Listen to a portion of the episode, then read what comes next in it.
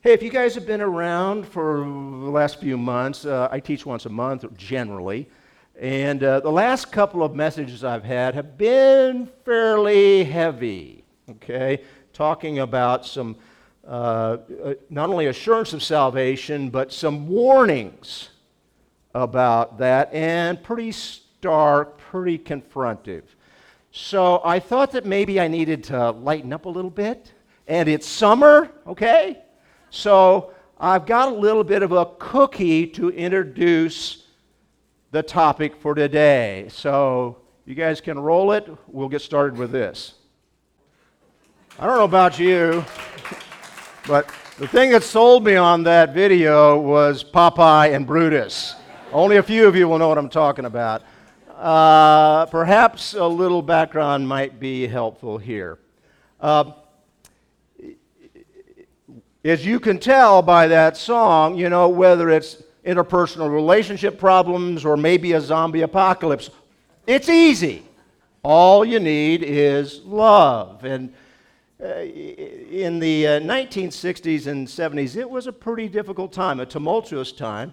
And we had the sexual revolution in combination with the youth revolt against the establishment and a very unpopular war in Vietnam.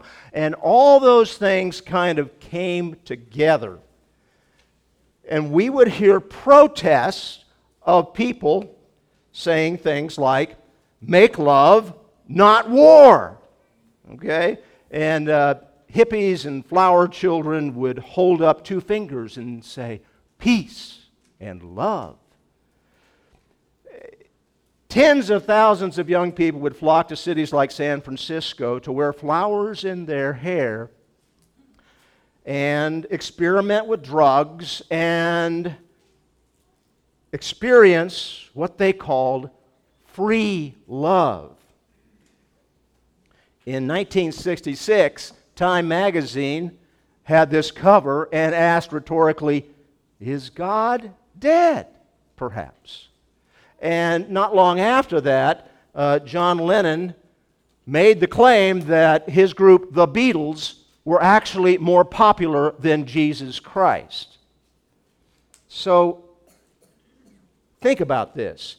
If you're one of those young people waking up on the streets or in some hovel in one of these cities as a flower child and realizing that the drug induced hallucination you had the night before was not real over and over again, you might grow a little weary.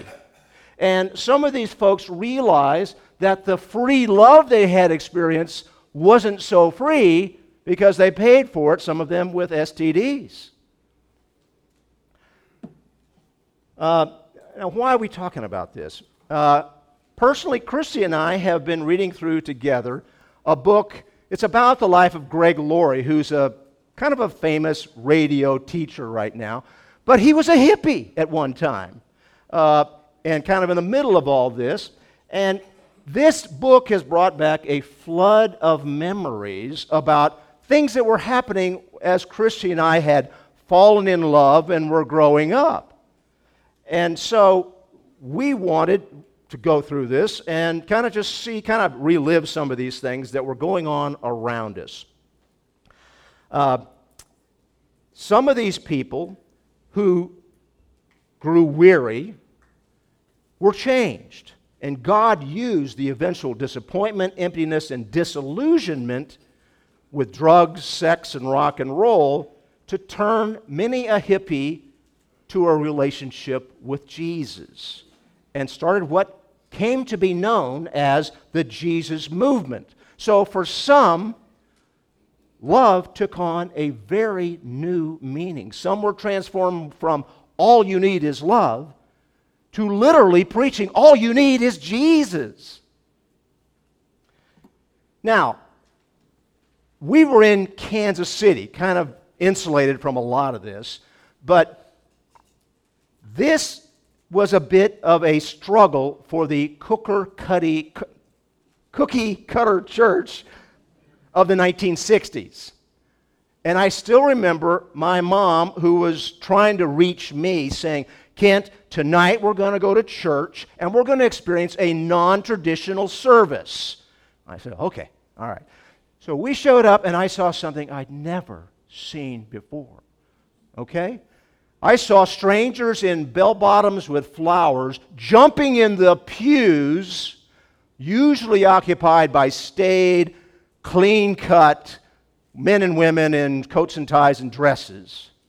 And guitars and bongos replaced the huge pipe organ in the Country Club United Methodist Church just south of the plaza.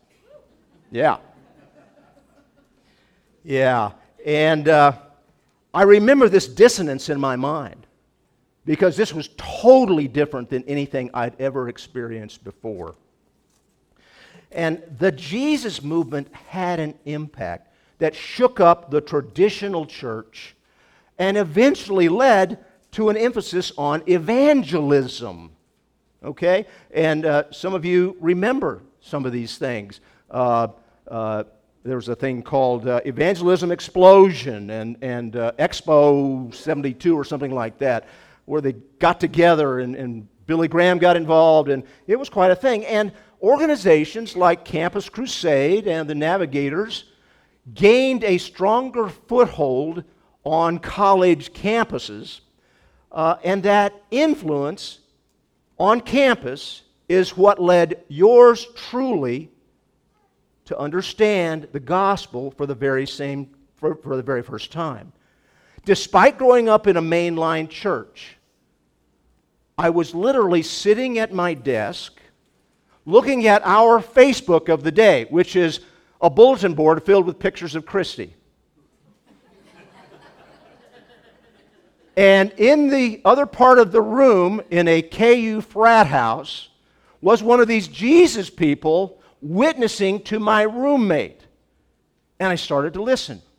And I'd heard some of this stuff before, but it never made sense until I heard it from him a straightforward deliverance of the gospel message.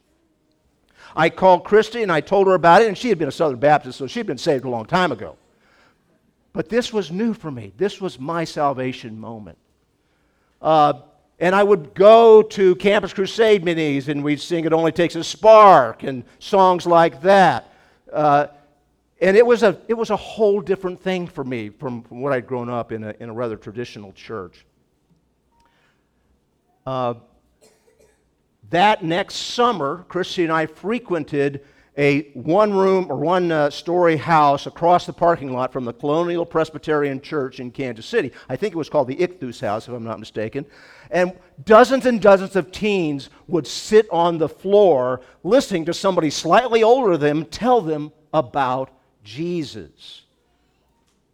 Again, this is the first time that I could, I could start to comprehend what genuine love really is. All this to say that love has many connotations. It's a hugely broad subject, but it's vital for you and I to grasp what genuine love really is God's love, lest we be deceived and consumed by a counterfeit. So, last month we discussed John's great warning about deception and about assurance of salvation with some, as I said, pretty tough language used to achieve that assurance. Now, we've reached kind of the halfway point in the book of First John, and there's going to be a shift in focus now, somewhat. Uh, the end of our passage last month provides a natural bridge to our discussion today. So if you turn in your, in your Bibles to uh, 1 John 3, um, we'll read through this passage so we can get the big picture. But I'm going to start with verse 10, which was the last verse in our message last week. And there it says, By this it is evident who are the children of God and who are the children of the devil. That was the stark contrast we were dealing with the last couple of months. Whoever does not practice righteousness is not of God. So it's more than just saying the words, it's more than just claiming to be a Christian, it's practicing righteousness. Now, here's the link, here's the bridge.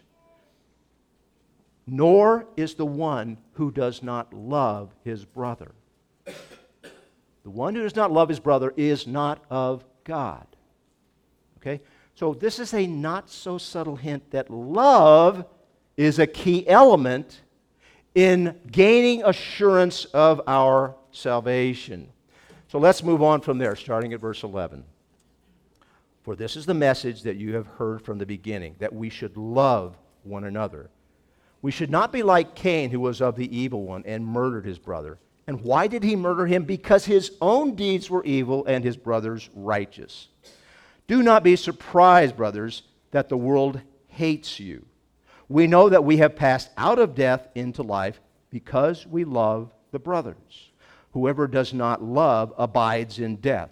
Everyone who hates his brother is a murderer, and you know that no murderer has eternal life abiding in him. By this we know love, that he, Jesus, laid down his life for us, and we ought to lay down our lives for the brothers. But if anyone has this world's goods and sees his brother in need, yet closes his heart against him, how does the love of God abide in him? Little children, let us not love in word or talk, but in deed and in truth. Now, up to this point, the overarching theme of John's letter has been God is light. Now, so we've talked about how some still walk in darkness. Love is the undercurrent.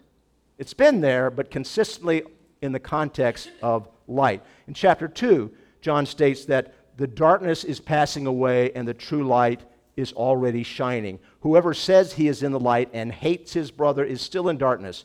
Whoever loves his brother abides in the light. In this second half of John, the contrast turns now to loving versus hating your brother, with an even greater emphasis on the main theme of God is love.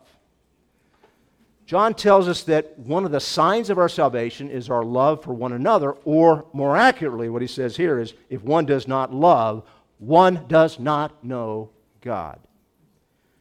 Uh, Jesus made it very clear that our obedience demonstrates our vertical love for him when he said, Whoever has my commandments and keeps them, he it is who loves me.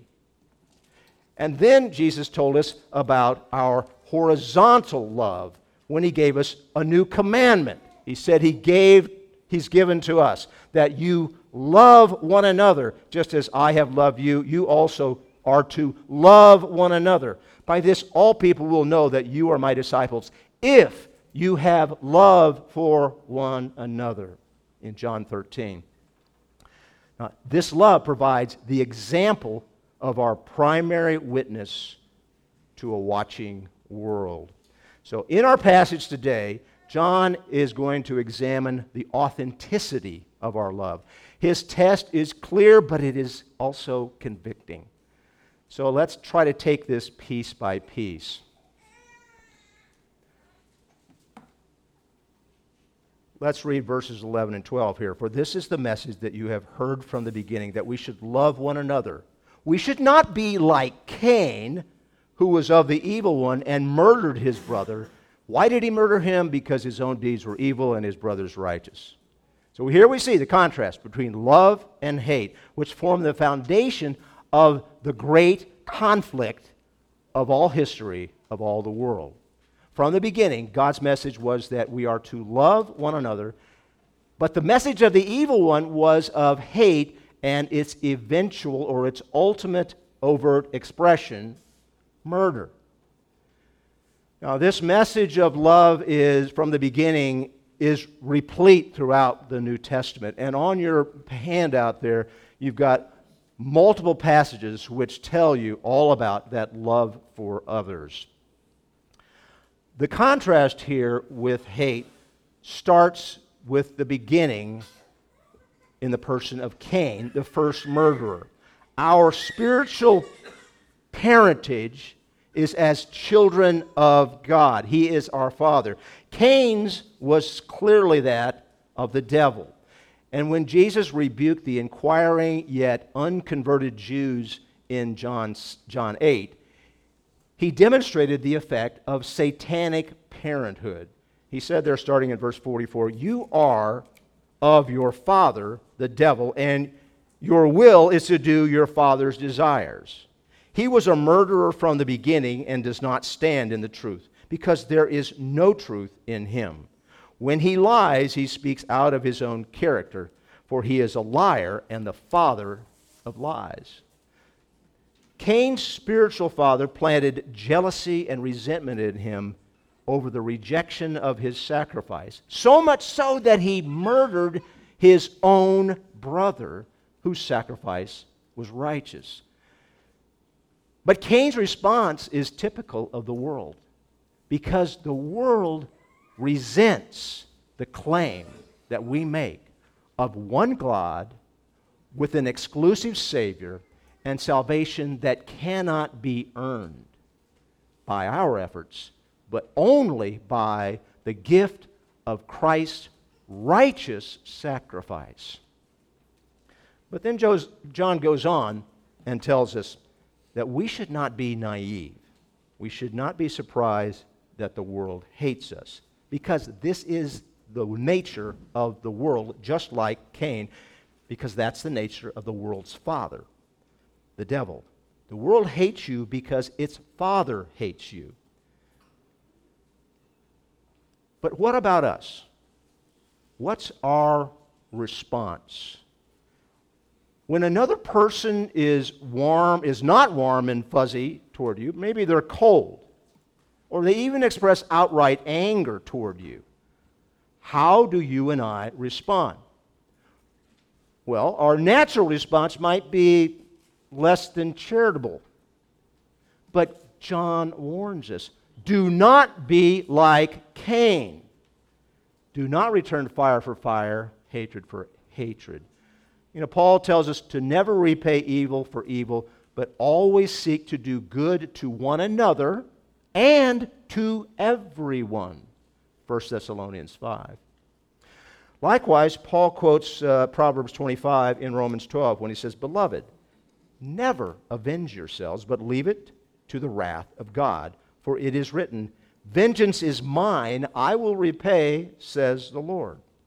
To the contrary, if your enemy is hungry, feed him. If he's thirsty, give him something to drink. For so, by so doing, you will heap burning coals on his head. Do not be overcome by evil, but overcome evil with good. Okay. This is almost counterintuitive because it's against our nature, our sin nature. But it is the result of the gospel that changes our parentage by adoption and our very nature. Love is the core of the gospel. So, when another demonstrates hatred or offends you, an in kind response is expected. However, a response of love is totally unexpected. Now, that response may or may not change the nature of that person, but it will, it will certainly cause that person to think.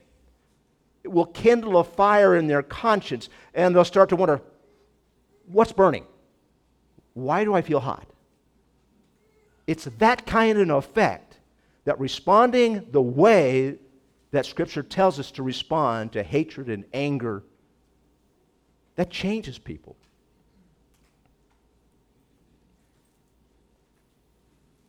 Let's go on to verses 14 and 15 here. We know that we have passed out of death into life because we love the brothers. Whoever does not love abides in death. Everyone who hates his brother is a murderer, and you know that no murderer has eternal life abiding in him. Okay, before we get into this passage, we need to pause for caution and to cover some, some smaller points here. This is certainly a great passage about assurance. But the application of loving your brother, if taken too casually without the whole counsel of God, can result in deception. Some people have only heard and can only quote to you a part of one verse or another. like God is love. Or I bet you've heard this one oh, love your neighbor. And this results in a what I call a single phrase theology, like that one on the board. These people have a totally incomplete view of the Word and of God. But they're, they're legion. They're out there all over the place. To them, the sum and substance of God is love. Period. They are simply a religious version of the flower children of the 60s, and their focus primarily is on the feeling of love. Now, they might even say to you, if you have any love in your heart, you're going to heaven. But you know as well as I do that the word love has so many meanings today, all the way from doing a kind thing or handing a flower to somebody, certainly includes sex, or maybe even dying for somebody. I mean, the, the connotations are extremely broad. But this theology can lead to a very skewed view of salvation. God certainly is love, but He is so much more. He's the creator, He's the giver, the taker. He forms reality and justice and His righteousness. We certainly should love our neighbors. But God tells us to do so much more, like obedience and righteousness and discipline and honesty and humility and sacrifice. What John is saying here is that when we consistently love others out of our thankfulness for God and His mercy, that person has evidence and assurance of their salvation. What John is not saying here is that this same love of the brethren will gain admission into the pearly gates. Your salvation is a result of your acceptance of Christ's work on the cross to pay the price for your sin. Your love for others flows out of your gratefulness for that sacrifice, and it is, again, another evidence that you're already saved. Got to say a few other things about this. We also uh, need to be clear that John speaks specifically, specifically here about love of your brother, meaning another believer. Now, this is clarified in Galatians 6. It says, So then, as we have opportunity, let us do good to everyone, but especially to those who are of the household of faith. We always start with loving and taking care of our own, our own family, and the family of God as priorities. But that does not exempt us from loving, serving, and doing good to everyone. Um, another thing to clear about this, clear up about this word brother, if we can avoid this. The Greek word here can be translated as a male sibling or a sibling in general. And this word brother appears about 15 times in John's letter and it almost always means the family of God. It's obvious from the, the whole counsel of God that both sexes are part of that family. The Bible distinguishes the respective roles of the sexes and it addresses sex, but it is not sexist. We are different, but equal in God's sight. Finally, be careful about wooden interpretations of the word. When John says, Everyone who hates his brother is a murderer, you know that no murderer has eternal life abiding in him. He's not saying that even murder is an unforgivable sin. If that were so, Moses and David and Paul would not be saved. John is saying here that those who live lives characterized by hatred give evidence that they never were saved and remain, as Paul puts it in Ephesians 2, by nature children of wrath like the rest of mankind.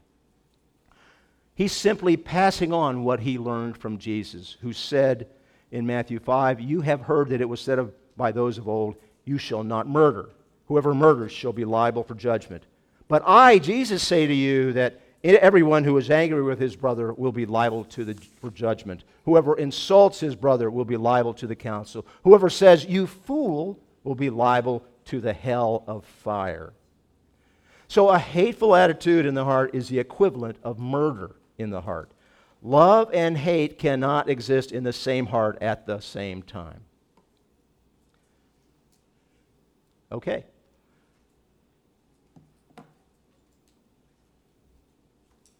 Verse 16 By this we know love. He laid down his life for us, and we ought to lay down our lives for the brothers. Again, there's much ado about love around us. It is a huge part of our culture. Society is in love with love. The subject is seen in novels and movies, talk show advice, and certainly social media. Some studies suggest, uh, and I think this is low, that over 60% of all contemporary songs have something to do with love. It's clear that the word love saturates much of our lives and our conversation. But understanding the nature of genuine love is not so common. True love goes beyond expression, it is demonstrated. Love was expressed, given, and received in the beginning, in the garden. But after the fall, sin entered and things started to fall apart. Cain's murder of Abel started a chain reaction. Today, you've heard of several cities that are considered murder capitals. We just experienced two mass murders in the space of 24 hours. And since 1973, over 60 million children have been aborted in the United States. And what was once considered an evil by all, called infanticide, is now being defended as a woman's right. And in China, that figure is 360 million. Stalin uh, once said, that a single death is a tragedy, but a million deaths is just a statistic. Now, for us anyway, we should all be amazed and saddened at these figures. However, we should not be surprised. The unbelieving world is blind to the truth, and the result is death. Thankfully, John tells us that this culture of death is overcome by the suffering, the death, and the love of our Savior. And he tells us then to lay down our lives in the same way. I don't know if you've noticed, it's just kind of weird, but 1 John 3:16 is remarkably like John 3:16. For God so loved the world that he gave his only son that whosoever believes should not perish but have everlasting life. Now whether that's intentional or providential or coincidental, doesn't really make any difference. John 3:16 emphatically says God gave his son. And John and 1 John 3:16 says we should do the same for each other. Let me ask what is the cultural symbol for love? It's the heart, isn't it? Yeah. Um, many would say that.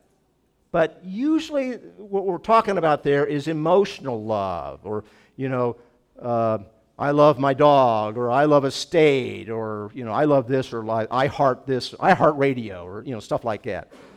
Um, now, the heart certainly is deeply involved in love, in genuine love. But to, sin, but to symbolize genuine love, love which not only feels but acts, lives it out, even sacrifices for others, the symbol you would choose is really the cross. If you wish to live love, look to the cross. We can only fully comprehend what genuine love is if we consider what Jesus did for us. His example of love tells us that love is self sacrificial. He lived a perfect life. We stumble around in life in sin. He took on the suffering and death that you and I deserve. And if we really understand that kind of love, we won't have an obligation to be thankful. We won't just be willing to be thankful. Rather, it will be our joy to express our thankfulness. We'll consider it a privilege to be His servants and to live out our lives as living sacrifices in worship of thankfulness. John here calls us to fully comprehend the love of Christ. And out of our gratefulness for that sacrifice, we ought to lay down our lives for the brothers. Sounds kind of logical. But it really is against our nature. It's almost counterintuitive because of our sin nature. Radio teacher Warren Wiersbe said this, put it this way self preservation is the first law of physical life, but self sacrifice is the first law of spiritual life. Jesus said it a little more directly in John 15 Greater love has no man than this, but that he lay down his life for his friends. But we're going to go a step higher.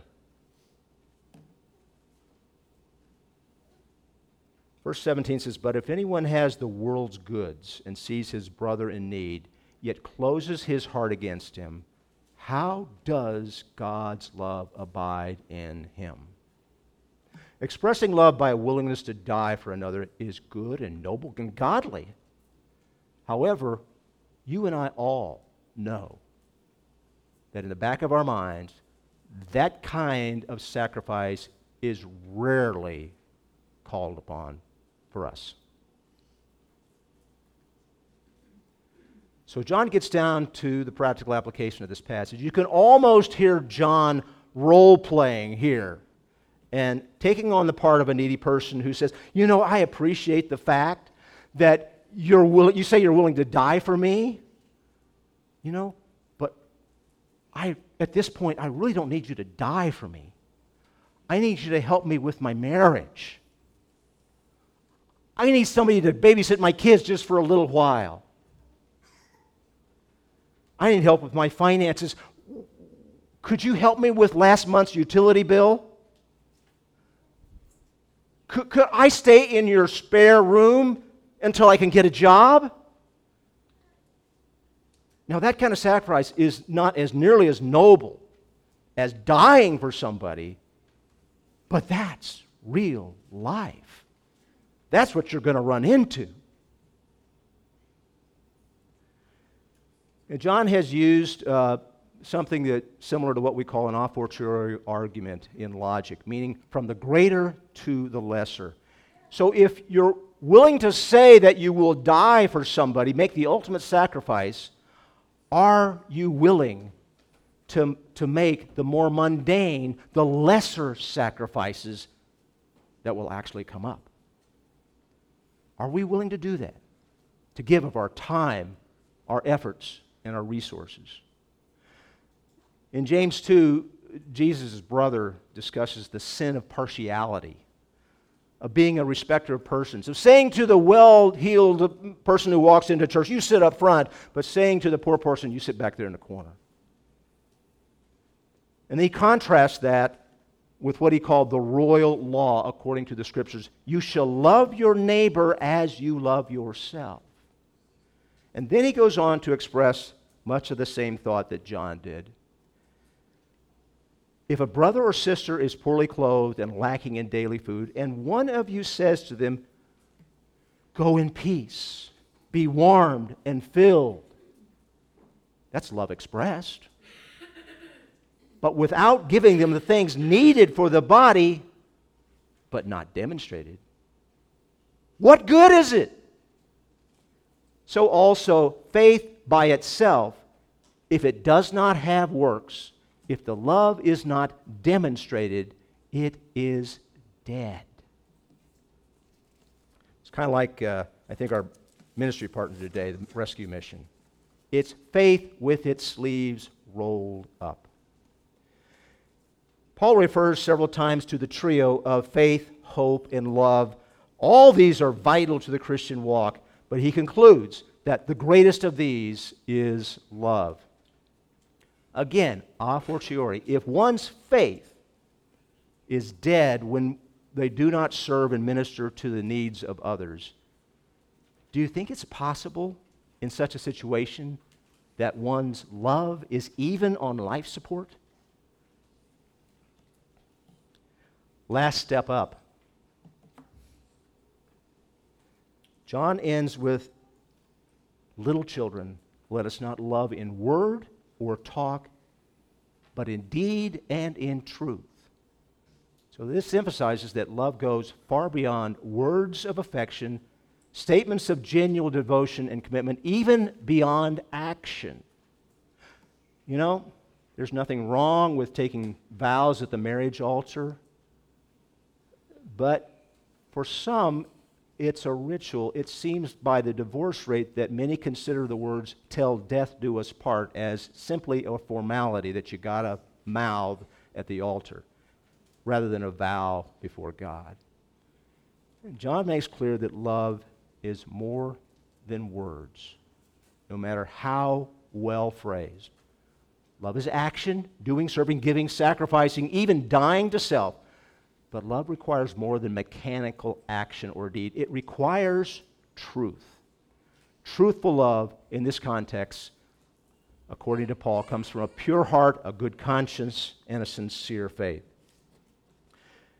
Just as one may talk about love without acting it out, one may act in a way that may appear to be out of love, but for the wrong motives. Many young women have learned this the hard way. Paul says it well in 1 Corinthians 13. If I speak with the tongues of men and of angels, but have not love, I am a noisy gong or a clanging cymbal. And if I have prophetic powers and understand all mysteries and all knowledge, and if I have all faith, so as to remove mountains, but I have not love, I am nothing. If I give away all I have, and if I del- deliver up my body to be burned, but I have not love, I gain nothing. When we speak of love, those words can be empty, but when we do things trying to convince somebody that we love them, those actions can be insincere or even hypocritical. In getting close here, I want to make a guy analogy, but this is one of those things that's so common that I bet a, a, number of you ladies have experienced this. God's love works a lot like the battery on your car. Okay? Stay with me here. We got two poles the positive for action and the negative grounded in truth. Okay? And for that love to work, for it to be effective, to be genuine, for it to power the engine of our life, it must be connected securely to both poles. Got it? Got to have action, got to have truth. But even with a good solid connection, over time, because we are in the world, our environment and the various elements of life will cause corrosion to build up around those poles, like pride, covetousness, impatience, greed, selfishness, those sorts of things. And that corrosion will actually cause a break in the connection so that the current of love stops flowing. Now, how do we avoid that? Well, preventive maintenance is always the best, right? That's what Phil will tell you. Regular checks, cleaning through the daily, your daily time in the Word and prayer, regular fellowship, uh, really, really strongly encourage you to be involved with a small group because that's where you experience and show the love for the brothers. All those things are helpful, along with discipleship, to maintain the, a positive connection on your batteries. But there's sometimes when you get up and you got to be somewhere and the car just won't start, right? And in those situations, unfortunately, God has to scrape off those poles and those cables with a wire brush. Remember, He disciplines us as children. Why? Because He loves us.